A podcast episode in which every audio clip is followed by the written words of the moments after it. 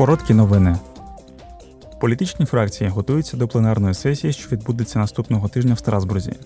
Євродепутати проведуть обговорення і голосування стосовно закону про штучний інтелект і остаточної доповіді слідчого комітету для розслідування використання Пегасус та еквівалентного шпигунського програмного забезпечення. У Європарламенті також обговорять кризу водопостачання в Європі і гарантування продовольчої безпеки. Європейський парламент презентував учора дані весняного опитування Євробарометра про громадську думку щодо єС та виборів до Європарламенту 2024 року.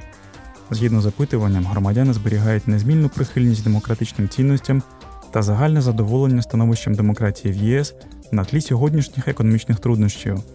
71% респондентів вважають, що діяльність ЄС впливає на їхнє повсякденне життя. Сьогодні Всесвітній день безпечності харчових продуктів. Гасло цього року стандарти на харчові продукти бережуть життя. Стандарти визначають максимальний рівень добавок і забруднюючих речовин серед інших компонентів, що можна безпечно споживати.